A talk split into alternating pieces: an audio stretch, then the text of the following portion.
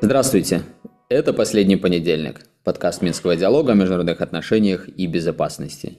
Пролетела очередная неделя, мир уже точно погружается все глубже в информационный, событийный и кризисный хаос, ну а мы пытаемся как-то осознать происходящее и делимся с вами своими наблюдениями. Сегодня поговорим о выборах Польше, о ситуации на Ближнем Востоке и, конечно же, о всем том, что связано с войной в Украине. В офисе Минского диалога традиционно Денис Меленцов, Алисия Иванова и я, Евгений Пригерман.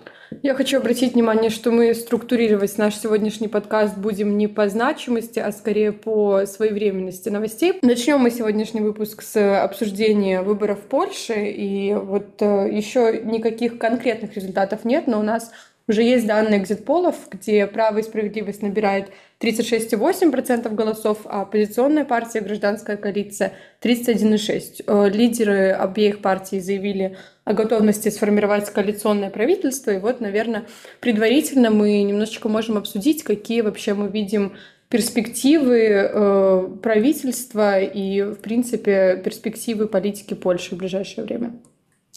Ну да, подчеркнем еще раз, что мы пока не имеем официальных результатов, пока только экзит-полы. Те, кто экзит-полы проводит, обычно утверждают, что погрешность очень маленькая. В частности, по-моему, Ipsos сейчас сделала экзит-полы в Польше. Они говорят, что ожидаемая погрешность у них 0,5%. Но я опять же, не являясь, конечно, социологом, вот Денис, может быть, э, что-то другое добавит, но... Который и... тоже не социолог. Не социолог, но имеет опыт э, большей работы с социологическими данными. Э, но мне представляется, что, конечно, совсем уж бежать вот с этими данными далеко рановато, хотя, коль скоро ничего другого нет, будем сейчас их обсуждать, но вот подчеркну этот момент, тем более за последние годы мы уже как-то привыкли, что социологи уж очень часто и уж очень по-крупному не попадают в конечные результаты. Да, тут даже можно, наверное, более э, жестко и определенно сказать, что э, данные экзит-полов их э, не следует вообще рассматривать. Опять же, помня ситуацию с выборами Трампа в Штатах и вот самыми последними выборами в Словакии, где экзит-полы, экзит-полы показывали одно, а на выходе получилось совсем другое. То есть сейчас вполне возможно, что платформа а, окажется той силой, которая будет набирать э, гораздо больше, чем ей приписывали, и вполне вероятно, что они а, поучаствуют, э, создадут э, правительство свое. Поэтому ну, давайте пока бы разные варианты рассматривать и как-то подождем, когда будет посчитано уже значительное количество голосов, чтобы можно было делать выводы. Единственное, что мы точно знаем, что вот эта задумка с референдумом, который проходил, как вы знаете, в тот же самый день, одновременно с э, парламентскими выборами, не сработало, судя по всему, потому что сам референдум не состоялся, то есть не было явки больше 50%, насколько я помню, необходимо для того, чтобы результаты считали законными. Ну и, соответственно, наверное, на основании этого можно говорить, что и в целом вот эта задумка, которая призвана была, судя по всему, во-первых, увеличить э, явку со стороны такого базового электората ПИСа, не до конца сработало. И второе, э, наверное, тоже это такой хитрый был план, по крайней мере, многие его так оценивают, чтобы дополнительно иметь возможность задействовать государственные средства, которые предусмотрены для референдума, на то, чтобы продвигать э, повестку действующей э, политической силы, то есть права и справедливости. То есть, скорее всего, и здесь, наверное, это не сработало, что, конечно, косвенно указывает на то, что, может быть, вот эти данные, которые мы имеем по итогам экзит-полов все-таки будут ближе к реальности, чем, например, вот та ситуация, которая э, была в Словакии. Ну и там э, я не удержусь, немножко прокомментирую. Э, там настолько манипулятивные вопросы этого референдума, что ну, просто очень как бы трудно говорить и серьезно рассматривать, когда люди пытаются в чем-то упрекнуть Беларусь, когда э, у самих такие э, вопросы референдума. И а поскольку там манипулятивность просто этих вопросов лежит на поверхности, вполне возможно, что и польских избирателей это настолько возмутило, что они просто туда не пошли.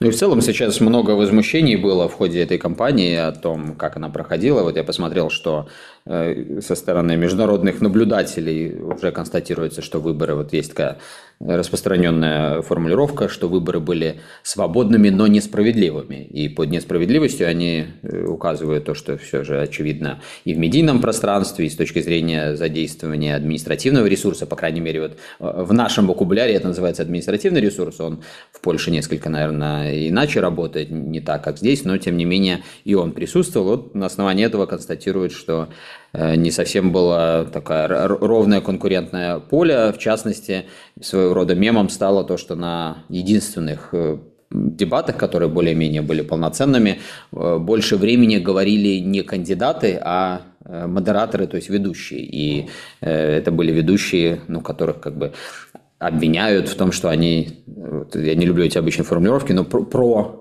как бы вот проправительственный, пропизмовский. И таким образом якобы они сбивали вообще возможность, э, чтобы оппозиция донесла свои взгляды до э, непосредственного электората. Ну, то есть, да, вот э, я тоже, может быть, бы не проводил тут какие-то параллели между тем, кто там в чем обвиняет. Вернее, я так бы сказал, не хотел бы, может быть, проводить, потому что это всегда странно звучит. Но, с другой стороны, они просто очевидны, они, что называется, на поверхности. И, конечно, если так немножечко отзумиться от всего происходящего, мы можем констатировать, что э, вся вот эта идея о работающих демократических институтах, но она постепенно начинает э, проходить какую-то эрозию, где-то вообще двигаться в направлении далеком от тех идеалов, которые многие заявляли э, в 90-х годах. Ну и вот это происходит в том числе в тех странах, которые часто поднимают флаг и пытаются идти впереди паровоза с декларациями о демократии и так далее. В общем, наверное, не для этих стран, ни уж тем более для дела продвижения демократии и в Европе, и в мире ничего хорошего это не означает точно. Давайте, может быть, кратко обсудим, если вот все-таки данные экзит-полов э, примерно представляют собой реальную картину э, итогов выборов, то каких изменений в политике Польши мы, в принципе, можем ожидать? Если эти результаты более-менее подтверждаются, то, скорее всего, мы увидим уже новое правительство в Польше, которое возглавит э, Дональд Туск, то есть глава ключевой оппозиционной силы. Его коалиция обывательская вместе с двумя другими основными оппозиционными партиями, Третий путь и левой партией, опять же, если окончательно официальные данные будут более-менее близки к экзит-полам, получат что-то вроде 50%, может быть, даже больше. На основании этого можно будет ожидать, что именно они э, сформулируют сформируют э, правительство. Будет ли это означать кардинальный слом э, польской политики, как внутренней и внешней? Ну, я думаю, что краткий ответ – нет. И вопрос не только там в преемственности, не только в том, что по многим вопросам существует консенсус или более-менее одинаковые подходы, вот скажем, там, а если мы отдельно будем обсуждать политику в отношении России, политику в отношении Беларуси, в отношении Украины, ну, то здесь очевидно, что в принципе вряд ли может быть э, какое-то большое движение в сторону по той простой причине, что многие интересы воспринимаются политическими силами различными в Польше одинаково. Но и чисто вот если мы посмотрим ну, наверное, правильно будет сказать, институционально, то смотрите, мы э, можем иметь ситуацию, что будет новое правительство в главе с Туском, но президент Дуда никуда не уходит, по-моему, еще чуть больше года да, до президентских выборов. Польша это, как ее иногда называют, э, такая полупрезидентская республика, то есть там у президента достаточно Э, существенные полномочия и во внутренней и внешней политике. В частности, именно он подписывает э, законы, которые либо вступают, либо не вступают в силу, и какие-то механизмы влияния здесь у него точно будут иметься.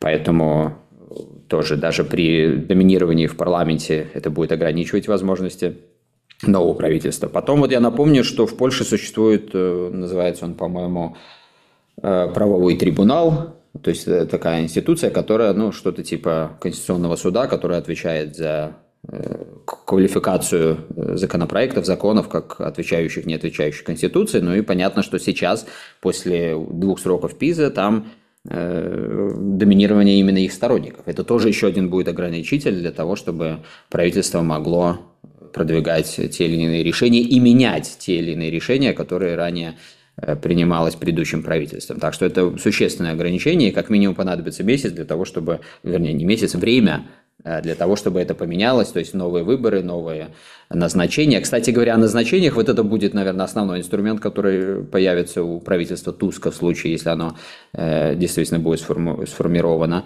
Э, то есть мы увидим, конечно, огромную волну э, новых назначений на государственные посты, очевидно, э, ключевые. И один интересный вопрос – это то, что будет с медийной сферы. Вот многие на него обращают внимание. Я бы сказал, что не без оснований, потому что ну, вот эта борьба перешла уже традиционную для современного мира борьбу несовместимых нарративов. И, соответственно, когда у вас есть несовместимые нарративы, общество может начинать жить как бы в параллельных реалиях. Мы это много где наблюдаем, но это в том числе, судя по всему, в Польше. И вот здесь вот будет большой вопрос, сможет ли новое правительство здесь что-то изменить, потому что э, большинство ключевых СМИ в Польше, они сегодня принадлежат э, коммерческой большой структуре, но которая тоже э, имеет, по крайней мере, вот здесь и сейчас существенные связи пока с партией ПИС. И тоже будет не так легко, судя по всему, новому правительству это изменить. Да, с одной стороны, тут нужно помнить, что э, внешняя политика, армия и спецслужбы, они подчиняются президенту, э, который остается представляющим э, ПИС, поэтому э, в Польше может сложиться такая ситуация. Это уже не первый раз в ее истории, это уже а, пару раз а, было, когда правительство а, представлялось одной политической силой, состояло из представителей одной политической силы, президент был представителем другой, и это ни к чему хорошему не приводило, потому что всегда эта коллизия, это столкновение ветвей власти, оно затрудняет развитие Э, государства. И э, вот э, то, как сейчас многие интеллектуалы польские квалифицируют внутриполитическую ситуацию, как такая польско-польская война, то есть где-то вот некоторые говорят, что даже польское общество находится на грани гражданской войны то вот эта вот э, вся ситуация, она будет и дальше подогреваться. И э, вполне возможно, что некоторым образом вот эти внутренние польские конфликты, они будут отвлекать э, Польшу от каких-то внешнеполитических проектов. А, с одной стороны. С другой стороны, я бы хотел отметить еще такой момент, про который мы раньше уже говорили так или иначе, что сама ситуация перед выборами и референдумом у нас э, была такой не очень здоровой, потому что э, многие вопросы они обострялись, что-то делалось именно на медиа, на публичность.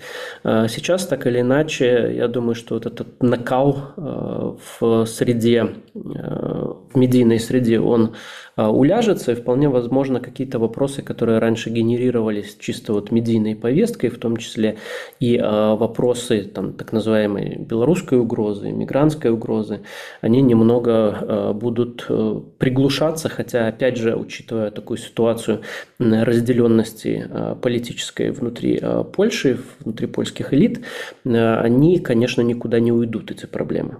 Мы обязательно в следующем нашем выпуске через неделю обсудим уже окончательные данные парламентских выборов в Польше и, возможно, подробнее обсудим их влияние, в том числе э, на политику Польши в отношении Беларуси. Это от нашего слушателя был вопрос. Поэтому мы помним, мы обязательно об этом еще поговорим. А пока что мы, конечно, перейдем к теме войны на Ближнем Востоке. И, наверное, давайте начнем просто с какого-то апдейта, что случилось на неделе между Израилем и Хамас. Эм, если вкратце, происходят э, продолжающиеся ракетные обстрелы э, территории Израиля э, со стороны Хамас. Идет ответная реакция и бомбардировки, ракетные обстрелы сектора Газа и, собственно, города Газы. Идет пока вялотекущая перестрелка на северной границе с Ливаном, где с ливанской стороны стоит Хизбалла, ее вооруженные силы.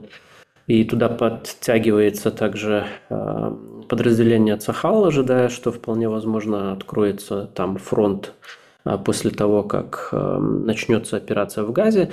Ну и все ждут, конечно, начала сухопутной операции, потому что она уже была объявлена.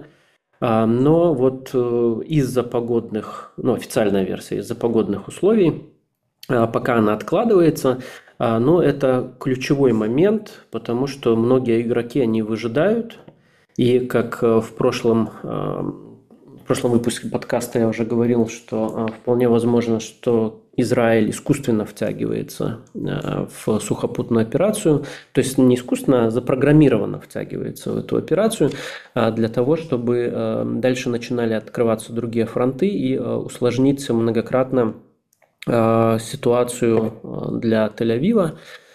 А, поэтому вот ключевой момент, как поведет себя а, Иран, а, пока от него такие довольно противоречивые заявления. С одной стороны, он говорит о том, что не будет вовлекаться, если на территорию Ирана, собственно, никто не нападет. Но с другой стороны, все прекрасно знают, что Иран будет активно, предполагают, что Иран будет активно задействовать свои прокси, в частности, Хизбаллу, которые ожидают такого момента, когда крупные части Цахала будут связаны городскими боями э, в э, секторе газа для того, чтобы открыть активные боевые действия. То есть сейчас, э, в общем, ситуация не, как не улучшилась и скорее вот этот конфликт, он находится на пороге такого вот еще очередного кризиса, да, куда повернутся события, поэтому э, будем смотреть, э, ждать начала сухопутной операции, и тогда вот, видимо, дальнейшее развитие событий не заставит себя ждать. И тут э, и события с точки зрения жертв, о чем сейчас, конечно же, все больше начинают говорить. Ну, потому что, во-первых, жертвы это, в принципе, ужасные трагедии, да, особенно в таких масштабах, которые сейчас происходят. Ну и во-вторых, это будет создавать э, давление на многие другие государства на Ближнем Востоке, в том числе те, которые за последние э, кто-то десятилетия, кто-то годы нормализовал отношения с Израилем для того, чтобы тоже действовать э, для того, чтобы поддержать палестинцев, палестинское население, вне зависимости от того, какие противоречия есть, либо нет э, в отношении того же конкретного Хамас.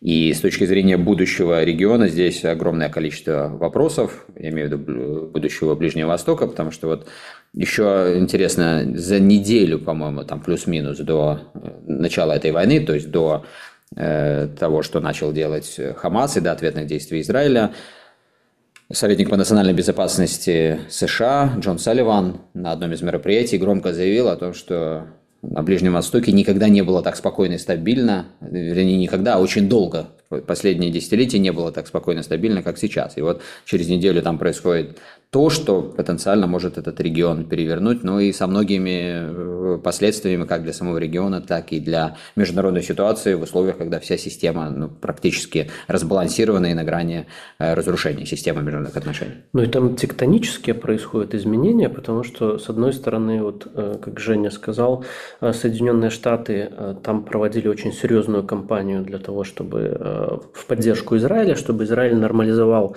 отношения с ключевыми странами странами и регионы. Вот, наверное, самый известный процесс – это с Саудовской Аравией. Сейчас он, конечно же, поставлен э, на паузу. Э, и саудиты, и другие э, государства арабские Персидского залива, они высказались открыто в поддержку Палестина, Палестины палестинцев, и сейчас происходят практически невероятные вещи, когда та же самая Саудовская Аравия вместе с Ираном выступают с едиными политическими, с единой политической фактически программой, э, чего раньше быть, э, ну, несколько лет назад это просто было не, даже месяцев, это сложно было себе представить. А Иран постепенно укрепляется, мы видим, каким образом э, его прокси работают по всему Ближнему Востоку, и сейчас операция Э, Цахала в э, Палестине, в секторе Газа, она будет очень сильно непростой и может вызвать э, вообще такие подвижки, которые приведут полностью к перекраиванию карты безопасности, политической даже, возможно, карты Ближнего Востока. Хотя добавлю здесь, что, конечно, мы не являемся специалистами по Ближнему Востоку, и вот я иногда, когда слушаю реальных специалистов по региону, в том числе и самого региона, или же даже заявления политиков, ловлю себя на мысли, что, ну, судя по всему, там э, все намного сложнее с прочтением э, политических месседжей, заявлений и так далее, чем мы часто привыкли в европейском контексте, восточноевропейском. И в частности, там обычное нормальное дело, когда многие руководители арабских государств в регионе с одной стороны, под влиянием общественного мнения вынуждены делать ну, жесткие заявления и даже какие-то действия против Израиля, И ровно в то же время эти же руководители закулисно с Израилем ведут вполне себе взаимовыгодное сотрудничество и конкретные консультации переговоры по разрешению конфликтов, потому что они могут э, просто понимать реальную перспективу конфликтов, и также у них между собой огромное количество противоречий, я имею в виду между самими э, государствами. Э, региона не Израилем, да, например, между тем же шиитским Ираном и суннитскими государствами региона, но там иногда противоречия еще больше, чем э, между этими государствами суннитскими и Израилем. Так что тут такое, конечно, хитросплетение всего и вся, но что мы точно можем констатировать с такой высоты птичьего полета аналитического, это вот, как Денис и сказал, что перекраивается так или иначе регион, и большой вопрос, вот что это будет означать э, для остального мира, для тех конфликтов, которые Э, в мире э, за последний год-полтора э, обострились, приобрели статус таких системных.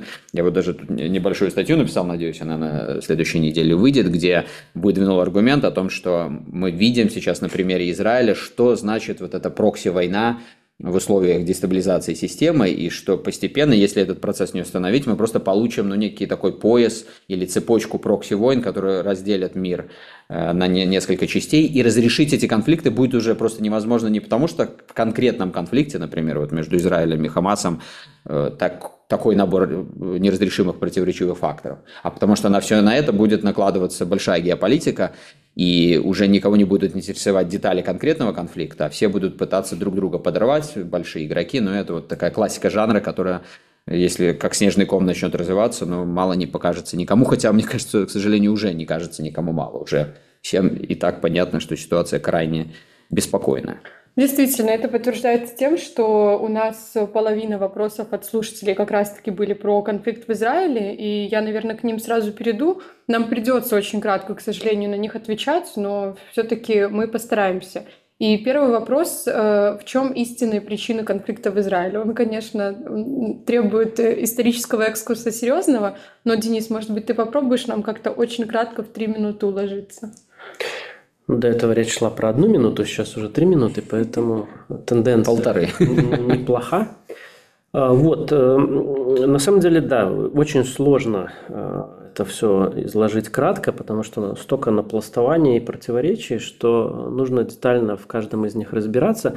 Но поскольку, опять же, подчеркну, что мы не специалисты по региону и не претендуем на знание всех э, нюансов и полутонов, и я думаю, что большинство наших слушателей – тоже не таковы.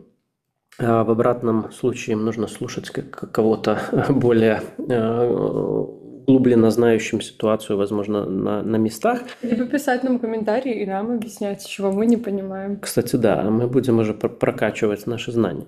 А, вот. Э, но то, что я помню из истваковских своих курсов и курсов по радикальному исламу, там на самом деле проблема вся упирается в землю, потому что э, и та сторона, и другая сторона считают э, землю исторической Палестины, то есть Палестина это э, не народ первоначально, это название территории, название вот этого куска земли, который прилегает к Средиземному э, морю, Восточное Средиземноморье. А, и э, история сложилась таким образом, что и э, евреи, и мусульмане, арабы, потом мусульмане шире считают эту территорию своей, э, поскольку э, начиная там с 13 века до нашей эры история еврейского народа была настолько драматичной, что несколько волн изгнания из этой территории они пережили, в конце концов они были окончательно изгнаны уже в Э, эпоху э, иудейских войн, во втором веке нашей э, эры римляне практически все население еврейское оттуда изгнали, и после этого на протяжении многих столетий там доминировали арабы и позже уже арабы-мусульмане, а, и э, возвращение еврейского населения туда массовое началось уже где-то а, в конце XIX э, века и приобрело такой характер э, устойчивый и лавинообразный. А, в начале XX века, когда Герцель создал еврейскую организацию и, в общем, провозгласил эту идею переселения всех евреев на историческую родину. И, конечно, местные арабы, мусульмане, они восприняли это как захват их территорий.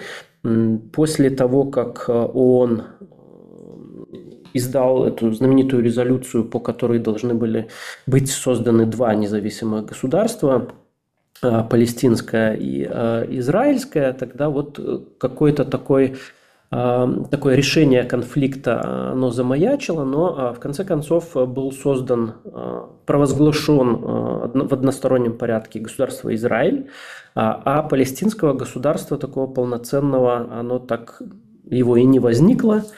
Последовали многочисленные потом войны арабо-израильские, благодаря которым Израиль приращивал свою территорию, впоследствии в рамках различных договорных процессов эта территория там, то отпадала, то приобретала автономные свойства, но тем не менее окончательно вот этот вопрос а, разделения земель между Израилем, а, между евреями, собственно, и арабами, он так и не произошел. И на сегодняшний день арабское, мусульманское население Палестины, и вот в частности сектора Газа, оно считает себя ущемленным, пораженным в правах, а евреев и государство Израиль оккупационными силами, с которыми нужно бороться. Ну и вот это вот непримиримость непримиримость, она уже э, вошла полностью на все уровни культуры, и э, неприятие сторонами друг друга, оно приобрело такие масштабы, когда э, вот, например, сейчас мы видим, что руководство Хамаса говорит о том, что в Израиле нет гражданского населения, все так или иначе поддерживают армию и являются комбатантами. И обратная ситуация, когда министр обороны, президент Израиля премьер-министр говорят о том, что э, в Газе э, там тоже нет мирного населения, все так или иначе поддерживают террористов, поэтому нужно войти и там это все на месте зачистить. Поэтому решения этого конфликта его в принципе нет. Пока существуют эти два народа там и нет такого железного разделения эм, Поэтому э, некоторые там радикальные эксперты, занимающиеся этой э, проблематикой, они говорят о том, что э, есть только очень радикальные методы решения этого вопроса, в частности, американский, но к нему сейчас, конечно, не модно прибегать, поэтому никто этого делать не будет, поэтому, скорее всего, этот конфликт будет продолжаться в будущем неопределенное время.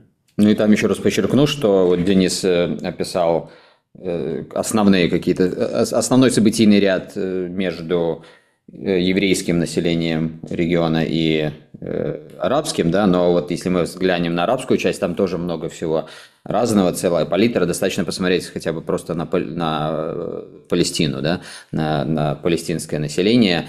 Если еще несколько десятилетий тому назад это была единая какая-то социально-политическая единица, там признанная, непризнанная, другой вопрос, и во главе ее стоял знаменитый Ясер Арафат, то э, впоследствии там произошло разделение. Вот мы говорим о Хамасе в секторе Газа, а напомню, что в другой части э, Палестины там совершенно другая власть существует, которая тоже в больших, ну, употреблю слово, контрах э, с самим Хамасом, но ситуация, когда начинается вот война по линии между э, Хамас и Израилем, и, соответственно, страдает большое количество палестинского населения в секторе Газа, ну, естественно, что палестинцы в другой части, они тоже так или иначе ну, должны занимать позицию и действовать. Так что вот тут очень все сложно, палитра очень такая неописуемая. Честно. Да, нужно сказать, что там есть несколько политических сил, которые так или иначе оперируют в рамках Палестины. Там Фатх и Хамас это самые известные, но там на самом деле их больше, и каждая имеет э, свое боевое крыло. И на самом деле вот таких боевых организаций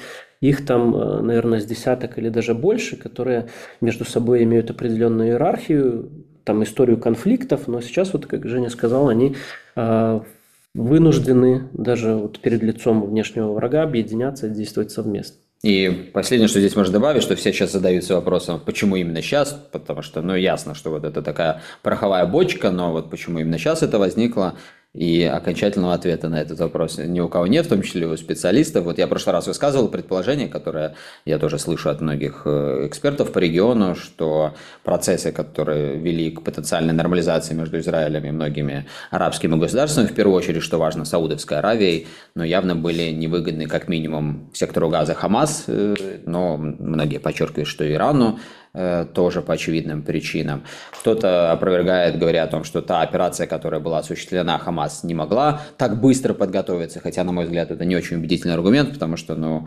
готовить-то можно все что угодно и очень долго, и, в принципе, задача любых боевых единиц, как бы мы к ним ни относились, готовить, да, какие-то боевые действия, на то они и боевики, и на то они делают то, что делают. А уже почему они приступают к тому или иному плану действий в какой-то конкретный момент, это уже политическое решение, которое может быть связано связано с самыми разными событиями. Ну вот, кстати говоря, к вопросу, почему именно сейчас конфликт разразился в такой э, стадии, э, вопрос от слушателя о силе Израиля. Э, слушатель спрашивает, преувеличена ли сила Израиля, и в частности его разведки, потому что действительно в медиа сразу, как только э, это все началось, очень много было обсуждений, скорее, может быть, даже удивлений, что Израиль со своей суперразведкой не предусмотрел такого развития событий. По-моему, египетская разведка им там послала сигнал, а они его от, отстраняли. Ну, это уже, наверное, такое очевидное и общее место, когда э, все наблюдатели и аналитики говорят о том, что э, действительно вот этот э, миф о всевластии и всеведении израильских разведок, в частности Масада, которая считается вообще одной из лучших разведок мира, он преувеличен, этот миф фактически прекратил свое существование, так же, как и миф о боеспособности Цахала. Вот мы видим, что можно а, было захватывать их базы. А, танк э, Меркава МК-4 тоже не является э, там, панацеей, идолом, как раньше о нем говорили. Он горит так же, как э, горит Леопард, и в общем, миф этот разбивается так же, как вот разбился миф с танком Леопард. Украине. Поэтому действительно, да, здесь мы можем анализировать, почему так произошло. А, возможно, действительно структура настолько закостенела и привыкла к тому, что они имеют дело с такими довольно а, примитивными а, боевиками организации боевиков и не учли возможность того, что это будет э, действительно серьезная а, полноценная а, операция по военному планированию со всей конспирацией, которая при этом задействуется, и различными информационными кампаниями. Второй момент, вполне вероятно, тоже это называют эксперты, которые занимаются глубоко регионом. Э, возможны проблемы внутри э, самого э, Израиля, его политической системы, когда происходит рассогласовка деятельности различных государственных ведомств и агентств, когда может быть у одной разведки какой-то отдельно взятой есть данные, но происходит сбой в передаче э, информации, и это не, уходит на правительственный уровень, э, где принимаются решения, и этому есть подтверждение. Во-первых, вот, как я в прошлый раз э, говорил тоже, у военной разведки ОМАН были данные о том, что что-то в Газе происходит нетипичное, но были проигнорированы эти сигналы, опять же, по другим линиям тоже якобы была передана информация, в том числе от иностранных государств, но она также не нашла понимание на самом верху, где должны были приниматься решения. И таким образом произошло, что вроде как э, разведка каких-то мышей и ловит, но вот на уровне принятия решений есть какие-то проблемы и рассогласования, которые приводят к тому, что э, совокупно государственный аппарат не может реагировать на внешние угрозы. И э, вот трагедия Израиля явилась то, что эта внешняя угроза была такой эпической по масштабу, а, а не просто рядовым каким-то терактом, а, которые раньше предотвращались и отлавливались. Ну вот, сейчас э, мы видим события совершенно другого толка. Ну и вообще политическое мифотворчество – это такая, знаете, медаль с двумя сторонами. С одной стороны, нет сомнений, что это мифотворчество помогало Израилю очень долго э, сдерживать потенциальную агрессию, какие-то негативные процессы в своем свое отношение. Но другая сторона медали в том, что неизбежно и само общество начинает Э, в это мифотворчество верить, это сказывается на э, вообще жизнедеятельности сложного общественно-политического организма. Я думаю, что здесь, скорее всего, тоже мы это наблюдали. Но при этом я хочу подчеркнуть, что вот ровно так, как, э, если мы так аналитически подходим, да, неправильно в эти мифы чрезмерно верить, не только конкретно по отношению к Израилю, в любые политические мифы, которые существуют. Но точно так же сейчас будет не совсем правильно вот в раз списывать со счетов израильскую разведку и армию и так далее. Я как минимум убежден, что они сейчас мобилизуются, во-первых, очень существенно. И, в принципе, страна находится в состоянии войны, она это объявила, это уже такой существенный мобилизирующий фактор. Ну и в дальнейшем будут сделаны, конечно, тоже выводы. Я вот помню, когда э, в прошлый раз бывал э, в Израиле, по-моему, в 2016 году, я тогда много с кем общался, как из действовавших на тот момент, так и отставных э, представителей там различных э, ведомств, и МИДа, и военных. И от многих звучала эта мысль, что вот мы считаем, что с Израилем что-то происходит не то, под влиянием там всяких политических терок, хотя тогда они близко не были таковыми, которые мы видели э, в начале этого года, в конце прошлого, но тем не менее уже тогда вот многие профессионалы констатировали проблему. Конечно, эта война так или иначе будет встряской, и консолидация новая произойдет, так что здесь еще раз подчеркну, тоже не надо упрощать уже на основании этих событий и списывать со счетов вот эти факторы. Да, тут аналогию можно привести с э, российско-украинской войной, когда э, в самом начале российские войска э, заходили вообще в маршевом порядке, колоннами, без там, маскировки, прикрытия, без дозора и так далее, и так далее, но очень быстро поняли, что это не, не методы ведения современной войны, и а, а, потом, в конце концов, они перестроили, опять же, свою и тактику, и стратегию. Сейчас мы видим, что Э, контрнаступление Украины, оно фактически разбилось о новую оборонную стратегию России. Есть они вот медленно запрягали. Э, вполне возможно, что что-то с Израилем такое похожее будет, когда они столкнутся с э, силой более серьезной, чем они ожидали. Так или иначе им придется адаптироваться. А израильская армия, она как раз вот своим адаптивным качеством и славилась. И раньше вполне возможно, что сейчас сейчас им удастся тоже мобилизоваться. В завершение этой темы последний вопрос от слушателей про Израиль. Что этот конфликт означает для Беларуси и какое место Беларусь вообще может в нем занять? Ну, тут, наверное, сложно ожидать, что Беларусь какую-то активную роль может играть в этом конфликте, как, скажем, вот все, что было связано э, с событиями в Украине в последние годы. Э, ну, достаточно посмотреть на карту, мы далеко, и Э, мы не имеем ни экспертиз особенных каких-то по региону, ни таких уж первостепенных интересов. Но в то же время, я уже чуть ранее сказал, что это все вот начинает вписываться в какую-то такую, я бы сказал, глобальную цепочку прокси-конфликтов, и вот здесь так или иначе это будет сказываться на нас – просто через общую напряженность. То есть, если этот конфликт будет дальше нарастать, все больше туда игроков будет втаскиваться. И самое главное, ключевые геополитические игроки, США, с одной стороны, с другой стороны, тот же Китай, который как бы вроде тоже в стороне, но с другой стороны, он неизбежно будет пытаться нащупывать там слабые места США и вот если этот процесс будет все больше развиваться, то так или иначе это будет сказываться и на других конфликтах. Сложно прогнозировать, как именно, но а, очевидно, что не очень позитивно. И в том числе на вот ситуации в восточноевропейском регионе, Украина, э, как минимум эффект будет такой, что договариваться по всем конфликтам будет становиться еще сложнее, потому что они, еще раз напомню, на мой взгляд, вот, будут вписываться в эту общую цепочку нестабильности и прокси-войн. Ну и опять же, вот, э, в рамках белорусских э, официальных нарративов э, вот этот конфликт может быть использован в качестве доказательства того, что выбранная Белоруссией такая миролюбивая политика и отказ от милитаризации, они имеют смысл. И что касается вот пропаганды в хорошем этом в смысле этого слова – для своего населения. А, ну и а, для того, чтобы какие-то а, вещи на государственном уровне, вот такие миротворческого характера, оттенять, поэтому это опосредованное далеко влияние, но тем не менее. И второй момент – это каким образом этот конфликт в Израиле скажется на динамику войны в Украине, насколько А, американская помощь, западная помощь э, станет конкурировать для Израиля, станет конкурировать с украинской помощью. И здесь, опять же, какое-то опосредованное влияние на интенсивность боевых действий а, в нашем южном соседстве тоже может э, быть.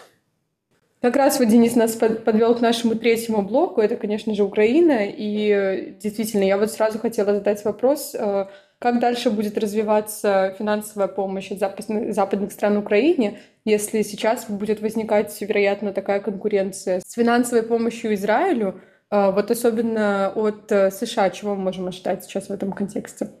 Вот я буквально сегодня утром прочитал статью Джереми Шапира, это наш тоже давний знакомый, он, э, по-моему, директор по исследованиям сейчас Европейского совета по международным делам, хотя сам э, из США и хорошо очень э, погружен в именно американский политический контекст.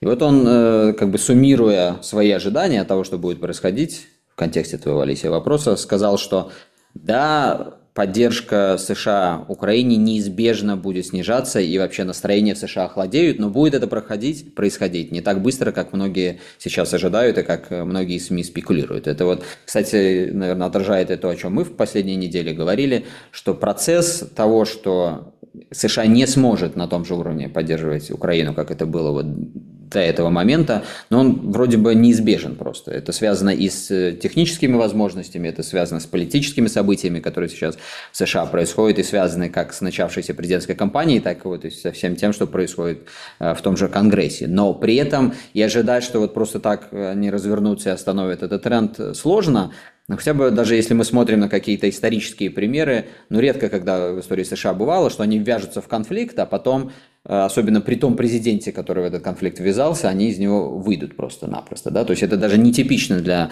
американской внешнеполитической истории. И мы видим, что Байден сейчас предпринимает. Он везде и всюду там звонит союзникам, обещает, что ничего не снизится, все найдем возможность поддерживать. И наверняка сейчас найдут. Но все равно констатируем еще раз этот тренд на снижение. Именно поэтому украинские официальные лица так обеспокоены, вот достаточно посмотреть, что Зеленский говорит, какие акценты он делает. Вот он поехал в Брюссель на встречу Э, министров обороны НАТО, что, кстати, тоже достаточно было неожиданно, нетипично. Еще, наверное, полгода назад предположить, что Зеленский будет участвовать в таком мероприятии, было сложно, потому что он бы направил своего министра обороны, ну и на таком бы уровне решались вопросы. А это вот уже показывает, что он сам туда едет, что, естественно, есть огромная обеспокоенность э, теми негативными для Украины процессами, которые происходят. Но мы эти процессы, помните, констатировали уже э, давно. То есть это не связано напрямую с Израилем. А вот что Израиль нам показывает, это то, что важна действительно большая аналитическая картина. То, что, опять же, мы несколько раз говорили, на наш взгляд, Украина, ну, как-то странно к, этой большой аналитической картине подходила, ожидала, что и дальше сможет ломать через колено своих союзников в плане помощи. И эта картина важна, потому что она в принципе важна, да, потому что вы можете стратегически мыслить и предпринимать стратегически правильное решение, только имея эту картину, но плюс она важна, потому что в любой момент может возникнуть вот такая ситуация, то, что в теории э, Форсайта называется черным лебедем, вот, э, как то, что произошло э, в Израиле, или, если уже говорить точно о теории Форсайта, то это будет белый лебедь с черными пятнышками. это не так важно, я просто иногда люблю поправлять людей, которые используют этот термин «черные лебеди», не зная, что он на самом деле означает. Так вот, прилет этого лебедя, каким бы он ни был, и показывает, почему важно правильную картину иметь и ей придерживаться. Так что вот э, тенденция проходит, но э, для региона и для самой войны это не означает, что даже когда она наберет э, обороты тенденция, да, и когда действительно будет очень ощутимое снижение американской и, соответственно, европейской помощи Украины, что мы увидим ну, какое-то быстрое позитивное разрешение ситуации в Украине. Я хочу на этом акцентировать внимание. Вот я чуть раньше тоже сказал, что мы скорее видим вписывание разных конфликтов в такую цепочку прокси-войны, в том числе украинскую. Так вот, скорее это будет означать еще больше проблем, э, потому что многие вопросы будут нерешенными, стратегическая картина будет еще более непонятна для многих, и поэтому перед нами не перспектива быстрого завершения боевых действий, а скорее перспектива, ну, э, в общем, еще больших разрушений с непонятной э, дальнейшей картиной развития событий, и при этом со все более выкристаллизовывающимися интересами разнонаправленными. Это тоже как бы не будет способствовать, на мой взгляд, поиску хороших решений. А как вот те тренды, которые Женя описала, соотносятся с событиями на украинско-российском фронте за последнюю неделю? Ну вот тут, наверное, первое, что приходит в голову, это Авдеевская, что бы это ни было. Некоторые говорят, что это начало контрнаступления уже российского. Но, э, тем не менее, что мы видели последние несколько дней, это массированная э, артподготовка и продолжающиеся очень масштабные э, обстрелы Авдеевского укрепрайона. Это вот непосредственно находится сразу за кольцевой дорогой Донецкой. Именно оттуда производились обстрелы Донецка. И э, вот э, эту артподготовку, условно ее так назовем, связывают э, с тем, что вот Россия хочет окончательно решить этот, закрыть этот вопрос обстрелами Донецка, и, возможно, это одно из таких главных направлений уже российского начавшегося, либо начинающего гуся наступления. Поэтому, да, действительно, война – это хотя и э, зашла в такой определенный тупик, что мы уже давно констатируем, поскольку линия фронта как-то э, не двигается масштабно, но тем не менее э, накал, градус, э, масштаб боев вот за отдельные там укрепрайоны на отдельных участках фронта остается очень кровавым. И вот то, что происходит сейчас э, вот на данном э, направлении, э, такого наблюдатели не помнят уже многие месяцы, если вообще когда-то за эту кампанию были такие массированные удары. Поэтому, да, действительно, мы не наблюдаем какой-то заморозки, а мы наблюдаем такую стратегическую стагнацию, Э, которая, как мы опять же не раз упоминали, предполагает э, очень э, небольшое движение фронтов, но тем не менее кровавость, разрушительность, она если не нарастает, то остается на том же самом уровне. Ну и на том же самом уровне остается наше внимание к событиям, которые происходят э, вокруг Беларуси, в регионе. Будем и на следующей неделе за ними активно следить. Пока же традиционно приглашаем ваш, вас на наш сайт. Там э, опубликован новый комментарий по поводу белорусско-польских отношений в преддверии вот состоявшихся уже выборов и некоторые рассуждения по поводу перспектив этих отношений. Так что добро пожаловать и также добро пожаловать с вашими вопросами по итогам этого материала. Ну и, кстати, нам поступило сразу несколько вопросов, которые касаются Европейского Союза. Кто-то задается из слушателей наших вопросом, а где вообще Евросоюз во всех этих раскладах и кризисах, которые множатся по миру. Кто-то спрашивает нас, почему мы так резко и критично сами высказывались в отношении Европейского Союза в последние недели. Мы постараемся э, в самое ближайшее время записать специальный выпуск нашего видеопроекта Э, кофе по скриптам с Минским диалогом и порассуждать более детально на эту тему. Пока же хорошей недели и услышимся.